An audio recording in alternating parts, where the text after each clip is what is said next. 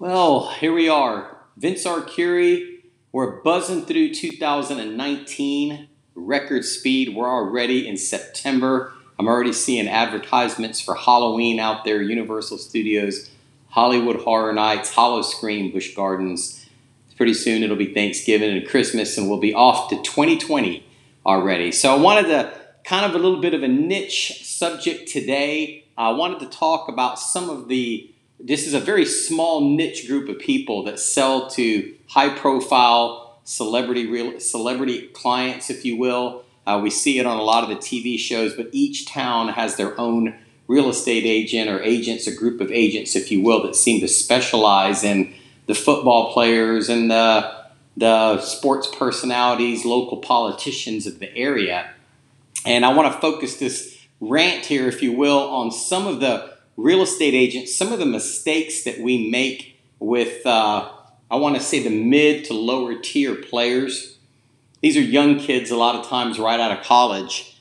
And what we do with them sometimes is a mistake. We're so excited to be working with a professional athlete, and you're taking pictures with them, and you're bragging to all your friends. I just sold a house to such and such a player. And, and I say this very uh, you know, without bragging, but you know, some of the people that I've represented or the people that know me, uh, you know, various players from the Tampa Bay Buccaneers, Michael Pittman, uh, who should have been Super Bowl MVP when the Bucs won the Super Bowl.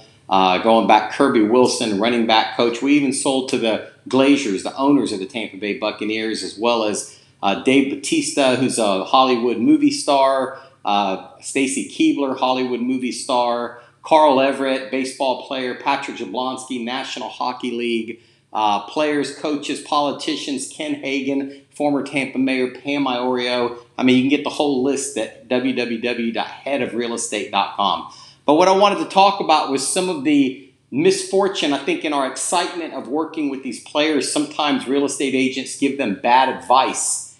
And to most of these players, lower tier mid-tier uh, players they, they really need to be renting and not buying. And we're in a rush to sell them houses and because we think well they're professional athletes but really unfortunately i see a lot of these players after their retirement they really um, didn't really plan for life after football after baseball or whatever. And i've seen a lot of financial ruin and a lot of that was based on the fact that their realtor gave them some bad advice and I think you're in such a, a, a, excitement to say, hey, I sold to this particular football player, I sold to this celebrity, that we, uh, we should be putting them in rentals and we're putting them in home purchases. And that's really a disservice to them.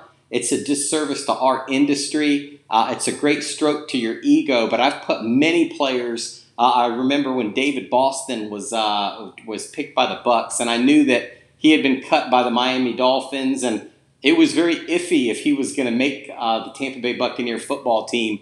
And so he rented a house for me. I said, Look, David, uh, let's just rent something and let's make sure you're on solid ground over here in Tampa. And ultimately, the Bucs ended up cutting him uh, during the preseason, and he ended up not playing for the Tampa Bay Buccaneers. It was a time when the real estate market was very shaky. That would have been a financial disaster for him. So I think that uh, we need to really pay attention to what's happening with the market. Make sure that we're giving these players really sound advice. Uh, you're dealing with you know politicians; they're fine. They're going to be into it long term. Uh, these Hollywood types, Stacy Keibler, Dave Batista, they're into it long term. Um, but these football players, baseball players, hockey players, they're very short term. They're getting waived, they're getting cut, they're an injury away from having to leave the Tampa Bay area or whatever area you're in. And I just think it makes just great financial sense for us to take care of them and look at the big picture for them financially and you know drop our egos at the door and let's take care of the clients and put the renters in the rentals and let's sell homes to the people that can financially take that risk especially in the price brackets we're selling. So remember, these football players, they only have a shelf life of three to five years. Let's not put them into a 30 year mortgage when we know that the odds of them playing football 30 years are absolutely zero. I'm Vince Arcuri. Thank you for listening of this edition of Realty Rant.